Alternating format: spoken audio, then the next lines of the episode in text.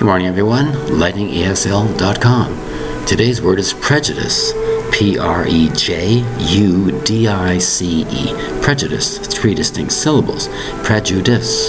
A prejudice, a feeling or opinion about something without knowing the facts. I don't believe this, I don't believe that. Are you prejudiced about this? Are you prejudiced about that? It's simply giving your own personal opinion beforehand, before knowing what's going on, before knowing the facts, like I mentioned. It might be a certain injury resulting from an action or a judgment. I'm judging this, I'm judging that. It's just my opinion. I don't know what the actual facts of the situation. That's being prejudiced about this or prejudiced about that. Is he telling the truth? Is he not telling the truth? In my opinion, in your opinion, which is correct? This is called prejudice without knowing the certainty of facts. Is it truth or fiction? Hence the word prejudice. P R E J U D I C E. Thank you very much for your time. Bye bye.